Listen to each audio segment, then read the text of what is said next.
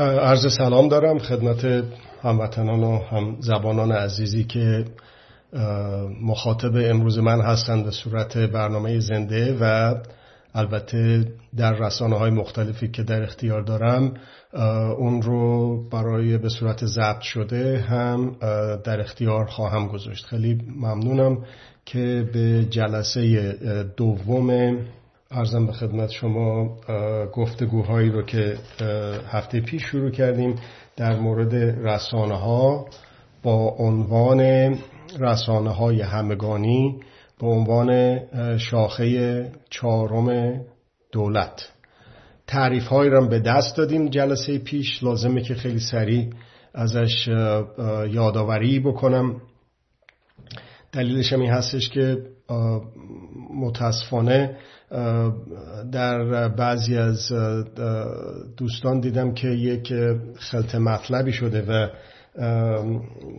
متوجه اون پیشنهاد اولیه شاید یک کسایی یوسو تفاهم های بوده. در نتیجه تکرار می‌کنم جلسه پیش مبسوط توضیح دادم. اونی که میگیم رسانه های همگانی به مسابه شاخه چهارم دولت منظورمون فقط و فقط و فقط رسانه هایی هستش که پولش و بودجهش رو ما مردم میدیم. از جیب ما مردم ساخته شده و پرداخته شده و در نتیجه متعلق به ماست و گردانندگانش. اونطور که در ایران داریم می‌بینیم توسط قدرت مرکزی ولایت مطلقه هستش که داره به اصطلاح کنترل میشه. سیاست گذاری میشه. ولی چیزی که ما فکر می‌کنیم که در این قرن 21 که ما هستیم بایستی که رسانه های همگانی رسانه های ملی اسم دیگهش که دوباره عرض می‌کنم فقط و فقط اونهایی رو که پولش و بودجهش ما مردم میدیم و متعلق به ماست خود ما مردم متصدیانش رو مستقیما انتخاب بکنیم. یه موقع هستش که آدم انتخابات انجام میده و به صورت غیر مستقیم یک به اصطلاح کسایی رو می‌بینه که گرداننده رسانه های ملی هستند مثلا در همین خارجه در کشورهای مختلف حتی اونایی که از دموکراسی های با درجه بالاتری هم برخوردار هستند مثلا یه شورایی هست که رئیس جمهور شاخه مجریه شاخه مقنن شاخه غذاییه یا اینطور چیزها اونا منصوب می‌کنند گردانندگان رسانه های ملی رو. ولی پیشنهاد این هستش که نه ما چرا خود ما مردم چرا با واسطه بایستی که این وسیله بسیار بسیار مهم قرن 21 واسه درامیختن افکار عمومی با واسطه باشه.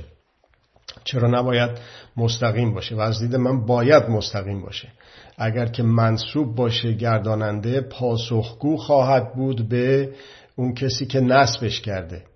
حالا اون ممکنه که اکثریتی داشته باشه در جامعه ولی خب یه مقدار زیادی هم از مردم ممکنه که اون رو به اصطلاح موافق نباشن یا لاقل در عرصه مدیریت رسانه های ملی و همگانی اون رو نپسندن خط و شد در نتیجه اگر که مستقیما توسط ما مردم انتخاب بشه مستقیما هم به ما مردم پاسخگو باید باشه و این انتخاب این تصدی واسه یک دوره محدود. ارزم به خدمت شما حالا چهار ساله پنج ساله هر چیزی که ملت تصمیم بگیرن و به صورت موقت غیر موروسی و به صورت موقت. این شد رسانه های همگانی و ملی رسانه های شخصی. یعنی شکل دوم رسانه ها رو دارم یادآوری می‌کنم که خلط مطلب و سوء تفاهمی پیش نیاد. رسانه های شخصی یعنی همینایی که الان داریم استفاده می‌کنیم که در چهار گوشه دنیا بتونیم به صورت زنده با همدیگه تبادل نظر بکنیم. مثل همین اینستاگرام و تلگرام و عرض شود که یوتیوب و فیسبوک و توییتر و ایمیل زدن ها به صورت خصوصی یا انبوه و بسیاری از چیزهای دیگه که قبلا صحبت کردیم. این دوتا و سومیش بود رسانه های گروهی خصوصی شرکت های خصوصی غیر دولتی با بودجه های بالا که در وسع یک شخص یا چند شخص نمی گنجه اونا بخوان در خودشون یه شبکه تلویزیونی رادیویی یا هرچی بزنن. اونم اصلا منظور نظر ما نیست جزو رسانه های همگانی رسانه های ملی طبقه بندی نکردیم. در این بحثی که داریم می‌کنیم اونها آزاد هستن طبق قوانین کشوری طبق قوانین مدنی یعنی درست همون چیزی که باز میگم در این دموکراسی های با درجه بالای مردم سالاری هم می‌بینیم یک قوانینی بایستی که حاکم باشه بر اون رسانه های ارزم به خدمت شما خصوصی و مال شرکت ها و گروه ها و اینجور چیزها نمی‌تونه مثلا داعش بیاد توی وسط پاریس برنامه های آموزشی انفجار و تخریب و کشتار جمعی و اینجور چیزا بذاره. البته اون اونو بهش نمیگن آزادی. پس بر اساس یک سری قوانین مدنی و موضوعه اون رسانه های شخصی رسانه های ارزم به خدمت شما گروهی مال گروه خواست اونها آزادانه می‌تونن کار خودشون رو انجام بدن. تاریخ رو یادم رفت بگم امروز 13 تیر ماه 1401 برابر با چهارم ماه جولای 2022 هستش. و ادامه داریم میدیم بحث مردم سالاری رو در مورد رسانه های همگانی. با رسانه های همگانی به مسابه شاخه چهارم دولت رو جلسه دوم شو داریم عرض می‌کنیم. خب حالا یک تکراری رو در فکر خودم در فکر شما در فکر خودمون لازم می‌بینم. به طور پیوسته لازم می‌بینم. و اون یادآوری جنگ جنگ روانی است. جنگ روانی که مادر همه جنگ هاست. ولی خوشبختانه تنها جنگی شاید که ما مردم می‌تونیم از خودمون دفاع بکنیم. حالا توضیح میدم اونو. ببینید الان مثلا توی این امریکایی که ما داریم زندگی می‌کنیم وقتی که حملات 11 سپتامبر پیش اومد یا وقتی که می‌خواستن بعد از اون بعد از حمله به عراق به بعد از حمله به افغانستان به عراق هم تجاوز بکنن اینو نمی‌شد یه مرتبه آقا تصمیم بگیر خب حالا سوارشید برید اونجا رو به خاک سیاه بشونید. بایستی که افکار عمومی امریکا و دنیا رو پشت خودش می آورد خب چه کار کردن؟ اونا از جنگ روانی استفاده کردن. با این دستگاه های تبلیغاتی که دارن استفاده کردن برای اینه که بقبولونن به مردم امریکا و به مردم دنیا که لازم این تجاوز انجام بشه. قبل از اینه که این کار رو بکنن نمی‌تونستن این کار نمی‌تونستن اون حمله فیزیکی جنگ فیزیکی رو بکنن. حالا اگر از اون تاریخ چندین سال میگذره الان در قرن 21 که ما در سال 2022 هستیم وسایلی که در اختیار ما هست برای دفاع از خودمون در جنگ روانی هرچه بیشتر و بیشتر شده و هرچه به صلاح آسونتر و در دسترستر و اکثرا هم مجانی در اختیار همه هست. خب حالا اون در مورد جنگ به یا تجاوز عراق تجاوز امریکا به عراق و قبل از اون تجاوز امریکا و غرب به افغانستان صحبت کردیم و در مورد جنگ روانی قبل از اون جنگ فیزیکی صحبت کردیم. چیزی که حالا لغتی که خیلی مصرف میشه و لازمه که راجبش صحبت بکنیم پروپاگاندا هستش. پروپاگاندا یا در واقع یک حربه است بسیار قدیمی در جنگ روانی. قدیمی که به قرن شاید مثلا 17 هم و این حرفا راه پیدا بکنه. در ارزم به خدمت شما مراحل مختلفی که توی ایران شامل شاهد بحرانهای عظیمی بودیم مثل کودتای مرداد 1332 یا کودتای خرداد 1360 دیدیم که اون پروپاگاندا اون مغزشویی حالا لغتهای دیگه هم که به کار برده میشه در تعریفش یا در ترجمهش رو میشه اینجا مصرف کرد.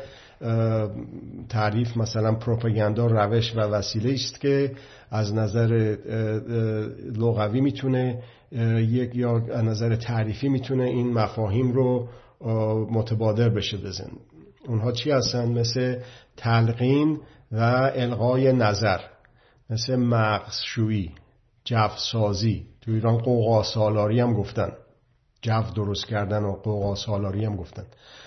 و یا مثلا در جامعه بی تفاوتی درست کردن نسبت به یک موضوعی و حساسیت بیش از اندازه درست کردن به مطالب دیگه. یا تعریف دیگه نیمی و یا قسمتی از حقیقت رو بگن و بقیه رو عمدن حذف کردن. یا تعریف دیگه بی تفاوتی به یک موضوعی رو درست کردن. مردم کرخ بشن بی تفاوت بشن راجع به چیزهایی که به زندگی و حیاتشون مربوط میشه ولی چیزهای سطحی که هزار جور مثال میشه راجع بهش زد رو اون بشه مسئله اول زندگیشون. فکر سازی نظر سازی اینا تعریف های دیگه است. و یا اینکه اشاعه سوء اطلاعات و اشاعه یا مثلا ضد اطلاعات خبرهای دروغین. حالا لغتی که مرسوم شده بعد از این آقای ترامپ فیک نیوز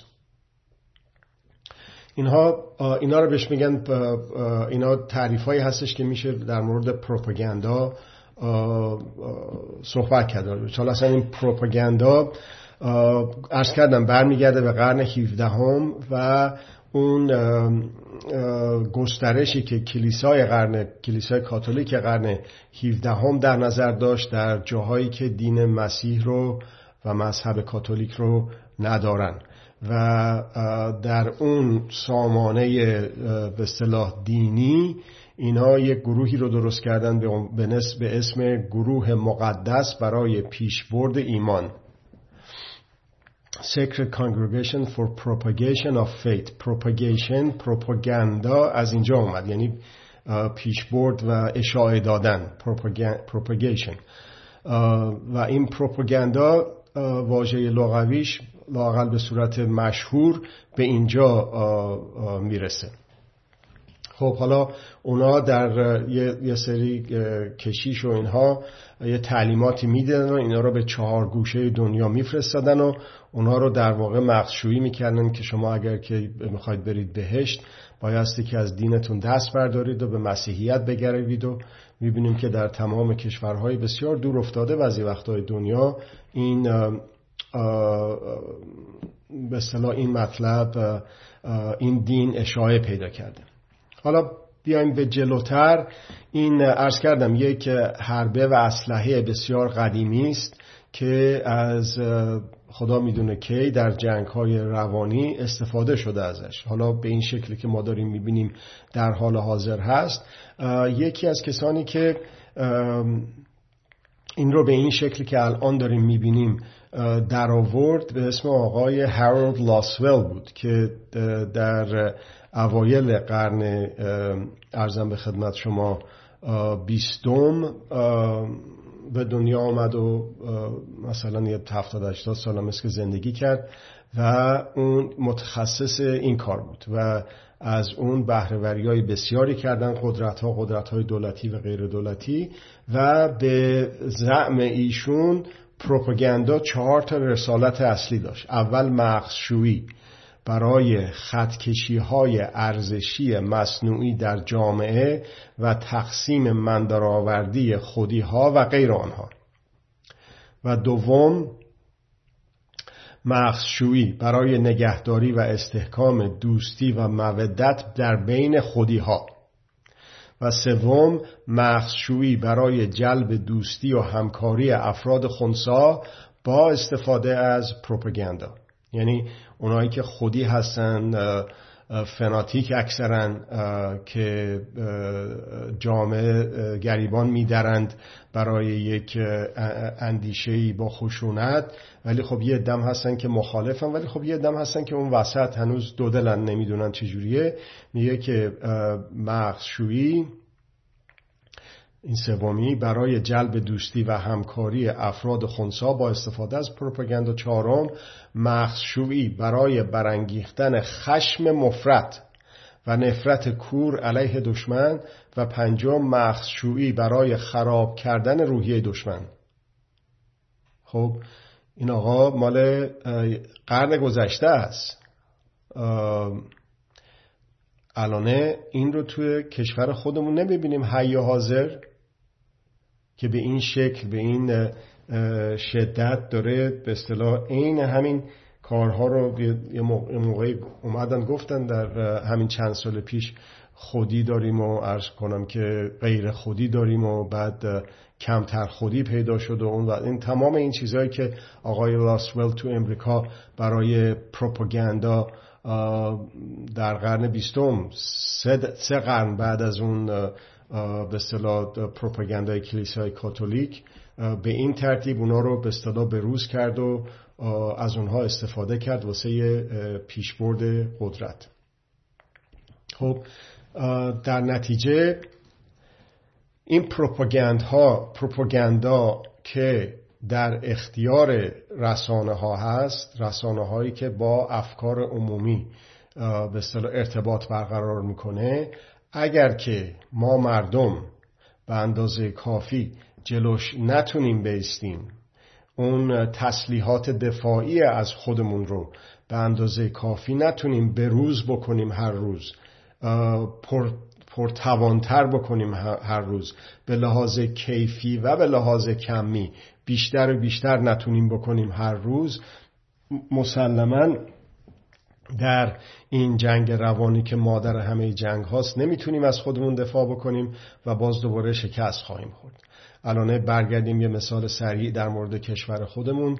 چرا واقعا یک رژیمی خونخوار کمتر از اون نمیشه بهش گفت؟ وحشی تونسته بیش از چهار دهه به وطن ما اینجوری حکمرانی بکنه. دلیلش هم اینه که اون سامانه های امنیتی اطلاعاتی بیشترین دسترسی رو به پروپاگاندا و مغزشویی و جنگ روانی دارن. حالا چطور شد در این رژیم؟ در ولایت مطلقه پهلوی مستشارا عرض شود که معلمایی که برای ساواک استفاده می‌شد امریکایی بودن مال اف بی آی و سی آی و غیره. عرض کنم که انگلیسی بودن مثل ام 5 و ام 6 و اروپایی بودن اسرائیلی بودن اینا. وقتی که انقلاب شد بله ساواک منحل شد ولی اون, اون متخصصای توی ساواک برای مخشویی اونا که یه مرتبه ناپدید نشدن که اونا بودن و اونا رو همه رو کم کم به کار دعوت کردن و مشغول به کار شدن به جای سازمان اطلاعات در وزارت اطلاعات به جای ساواک در واواک مشغول به کار شدن. بعد از یه مدتی هم که به خصوص بعد از گرگانگیری و این حرفا این رژیم رژیم ولایت مطلقه فقیه تمایل پیدا کرد به کشورهایی مثل شوروی و بعد روسیه مثل ارزم به خدمت شما کوبا مثل کره شمالی مثل چین و مستشارا و معلمهایی از اونها گرفتن. در نتیجه حالا نمی‌تونم بگم آنچه خوبان همه دارن تو تنها داری ولی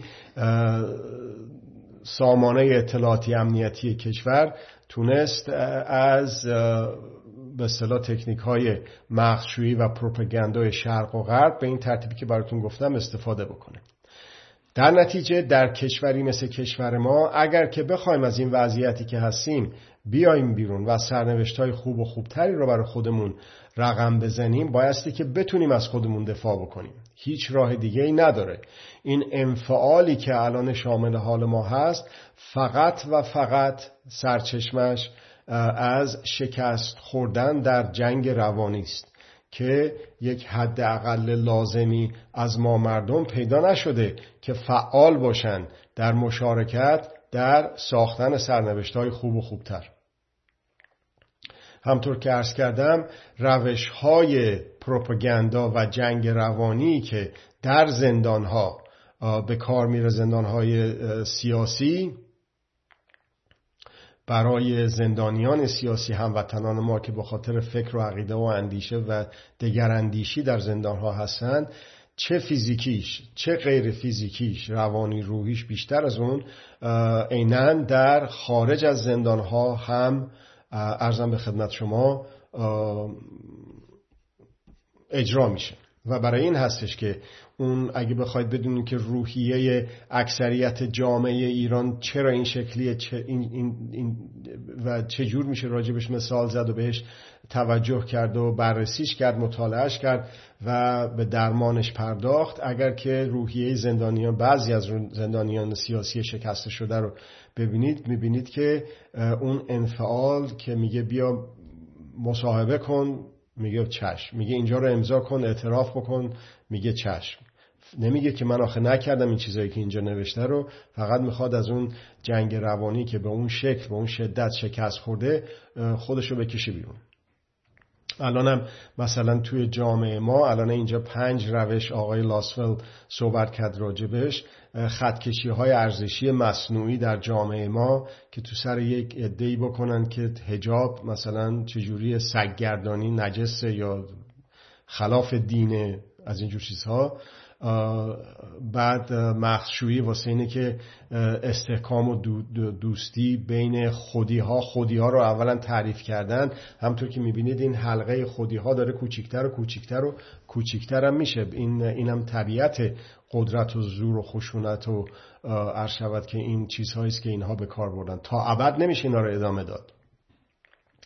افراد خونسا رو سعی کنیم جلب بکنیم. اون چی که در کودتای خرداد 1360 اتفاق افتاد متاسفانه و مخشویی برای برانگیختن خشم مفرد و نفرت کور علیه دشمن یک کسی رو دش... اولا باید دشمن داشته باشه.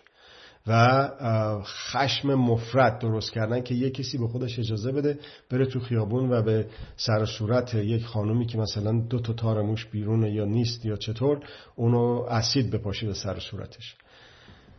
و مخشویی برای خراب کردن روحیه دشمن. و باز همون چیزی که در زندان ها دیده میشه که روحیش رو بشکنن بیخوابی بهش بدن که توهین بهش بکنن تحقیر بهش بکنن و دقیقا همون کاری که تو جامعه داره میشه. الانه راجب زلزله که شده در هرمزگان اونقدر مهم نیست تا اینه که مثلا چند تا تارمو اومده بیرون از زیر روسری یک کسی. اینا. در نتیجه اینا روش های جنگ روانی است که در داخل زندان ها به کار میره و در خارج زندان ها به کار میره برای کنترل کردن توده ها برای خلق رضایت برای تحمل قدرت برای انفعال. یعنی سرنوشتی که ما الانه پیدا کردیم. چند بار راجب یک مطلب دیگه ای رو بهش اشاره کردم. الان همینجا بهش می‌پردازم در جلسه امروز و اون پناپتیکان هستش. سراسربینی panopticon. ببینید این panopticon یک در واقع ساختار architect معماری هستش و یک آقای به اسم جرمی بنتم در قرن 17 هم 18 هم اون یک طرحی رو ریخت در واقع واسه آرشیتک و معماری یک زندان. به چه ترتیب؟ که خب تعداد زندانیان بسیار بیشتر از تعداد زندانبان ها هست. برای اینه که بشه اونا رو کنترل کرد. مواظبشون بود که به اصطلاح اونجوری که زندانبان می‌خواد رفتار بکنن و دست از پا خطا نکنن این یک معماری رو پیشنهاد کرد که اسمش رو حالا داریم راجع به پناپتیکان یا سراسر بین صحبت می‌کنیم. اون معماری به این شکل هستش که کل زندان سلول هاش توی یک استوانه هست.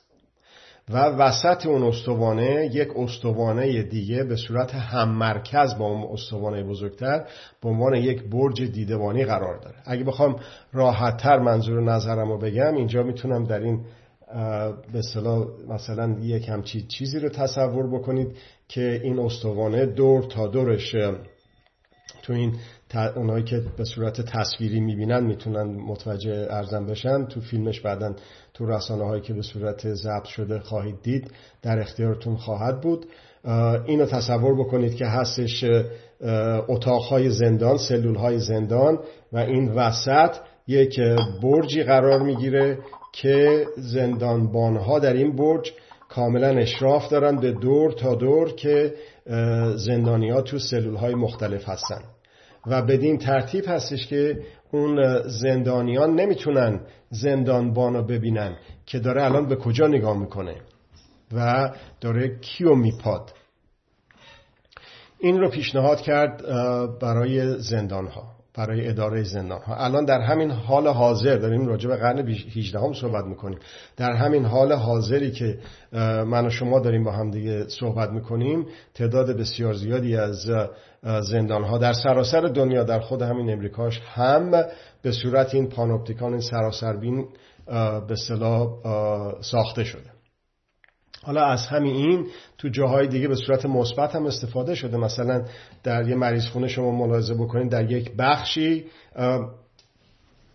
بسیاری از بخشا رو همجوری به صورت گرد درست می‌کنن و اون وسط یا مثلا مربع حتی درست می‌کنن و اون وسط محل نشستن و پرونده نویسی دکترا و پرستارا و عرض که اینجور چیز است که بتونن تمام اتاقا رو ببینن و نزدیک باشن به همه که رسیدگی بکنن. خب حالا چیزی که در این پیشنهاد شاخه چهارم دولت شاخه چهارم رسانه های همگانی و ملی به عنوان شاخه چهارم دولت پیشنهاد میشه این این این به اصطلاح مفهوم پانوپتیکان هست ولی به صورت واژگون به صورت معکوس یعنی چی؟ یعنی شما یک حالا برگردم به همین تصویری که نشون دادم شما اینطوری نگاه بکنید که این دولت هستش که این وسط قرار داره و نمی‌تونه دولت هستش که نمی‌تونه ببینه که کی داره نگاش می‌کنه و مردم دور تا دور نشستن و نگاه می‌کنن و زیر نظر دارن دولت رو. دولت که میگم در کل دولت پرسنل لشکری و کشوری از پایینترین به اصطلاح مقامات تا بالاترین مقامات در مجریه مقننه غذایه اینا زیر نظر مستقیم مردم باشن. یا پناپتیکانی باشه منتها پناپتیکان واژگون. یه سراسر بینی باشه ولی سراسر بینی واژگون. اون مفهومی هستش که رسانه های ملی رسانه های همگانی که بودجهش رو ما مردم داریم می‌پردازیم در نتیجه بایستی که در اختیار ما مردم باشه واسه به اصطلاح کنترل بقیه قسمت های دولت. حالا باز یه مثال دیگه بزنم که قابل به اصطلاح تجسم باشه بیشتر و اون اینه که شما مثلا یک ورزشگاه رو توجه بفرمایید. مثلا یک ورزشگاه صد هزار نفریه ارزم به خدمت شما فوتبال مثلا. اون بازیکنها اون وسط هستن دارن کارشون انجام میدن. ولی دور تا دور مردم نشستن و دارن اینا رو زیر ذره دارن نگاهشون می‌کنن. کوچکترین حرکتشون رو دارن میپان اونا بازیکنها نمی‌تونن به صلاح مواظب باشن که کی داره الان چه, چه چیزی رو نگاه می‌کنه.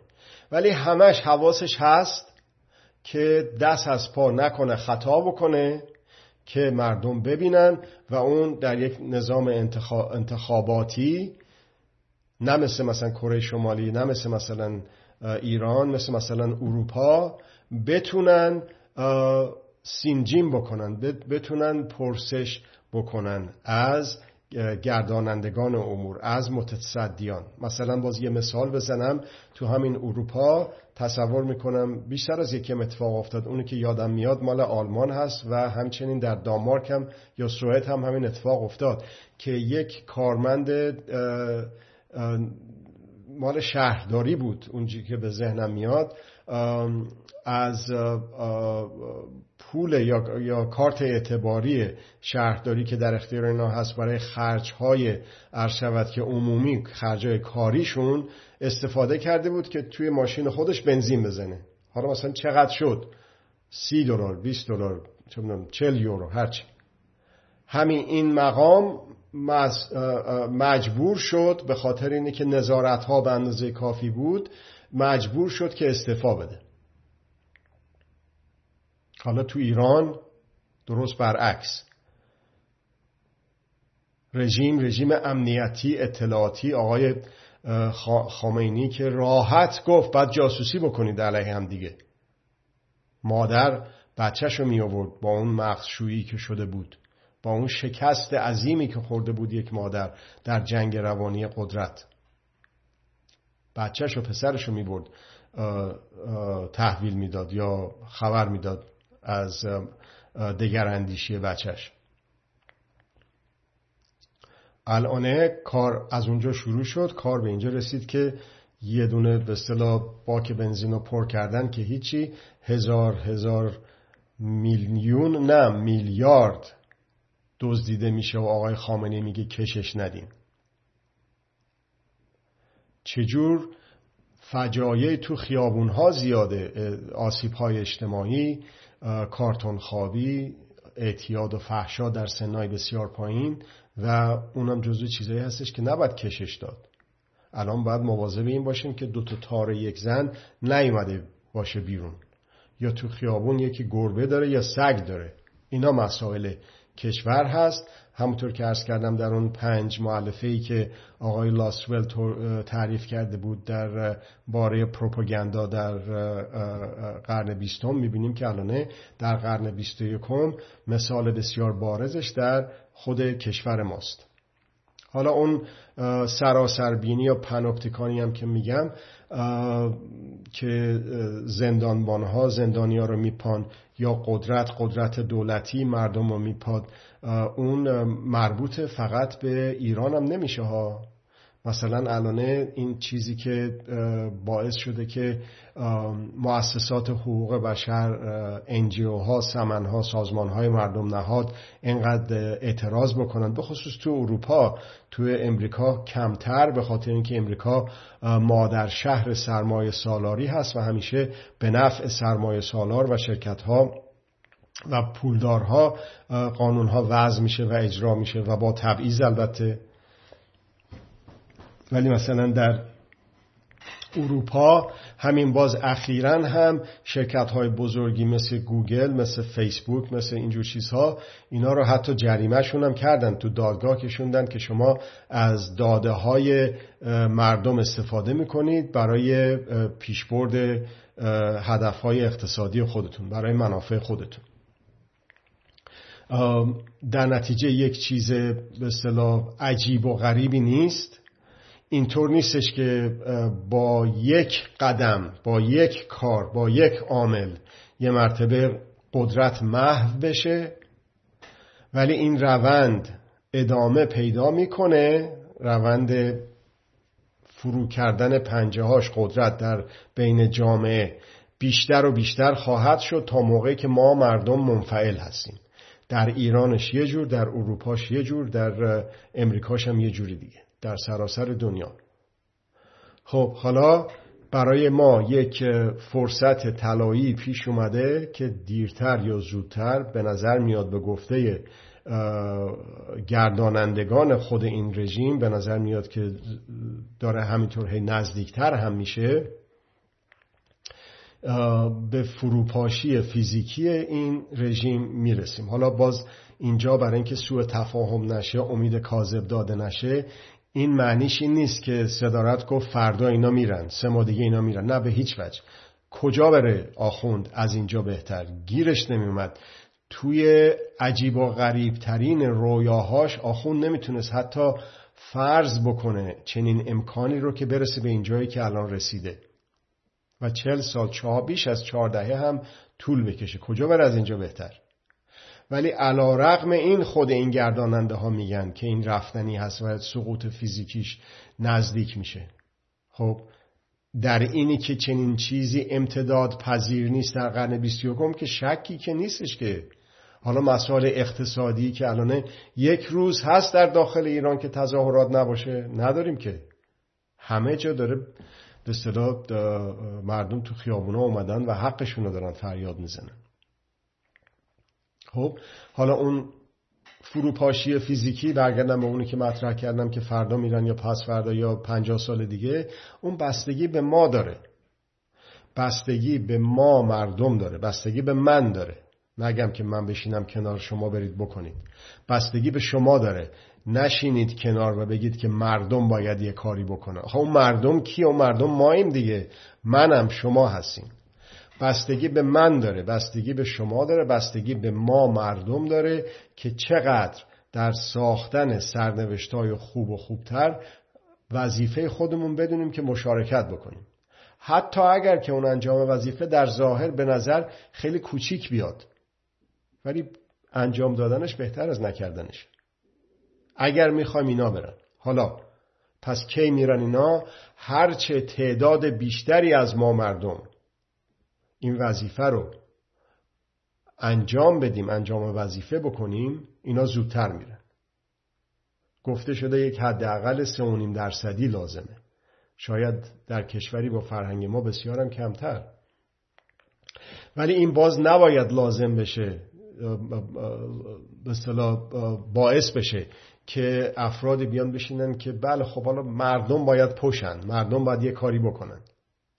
الانه گفتم دلیل اینی که اینا موندن سر کار جنگ روانیه که مادر همه جنگ هاست. ولی جنگیه که ما مردم در اون می‌تونیم از خودمون دفاع بکنیم. و دفاع رو از همین الان اونایی که کمتر می‌کنن باید بیشتر بکنن. اگر که می‌خوان این رژیم زودتر بره. این تمرین مردم سالاریه. اینطور نیستش که مثلا اینا حالا تقی بخوره به توقی و اینا همین فردا برن و شود که یک قانون اساسی بر اساس حقوق حقوق پنجگانه نوشته بشه تدوین بشه تصویب بشه. تدوین شده نوشته شده پیشنهادم شده. چند سالم هست به اصطلاح مردم به افکارمون پیشنهاد شده در اختیار هست واسه مطالعه واسه بهتر کردنش.